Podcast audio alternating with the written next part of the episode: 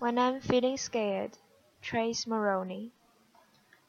When I'm feeling scared, my heart beats so loud and fast I feel like it's going to burst right out of my chest.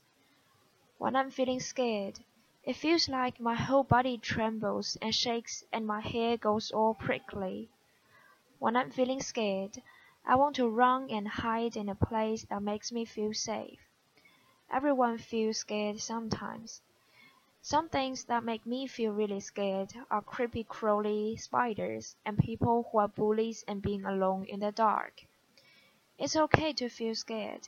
It can help us get away from danger and make us yell out for help. We each have different things that make us feel scared. Some things that are scary to me may not be scary to you. Talking to someone can help me understand that the things that make me feel scared isn't so scary after all.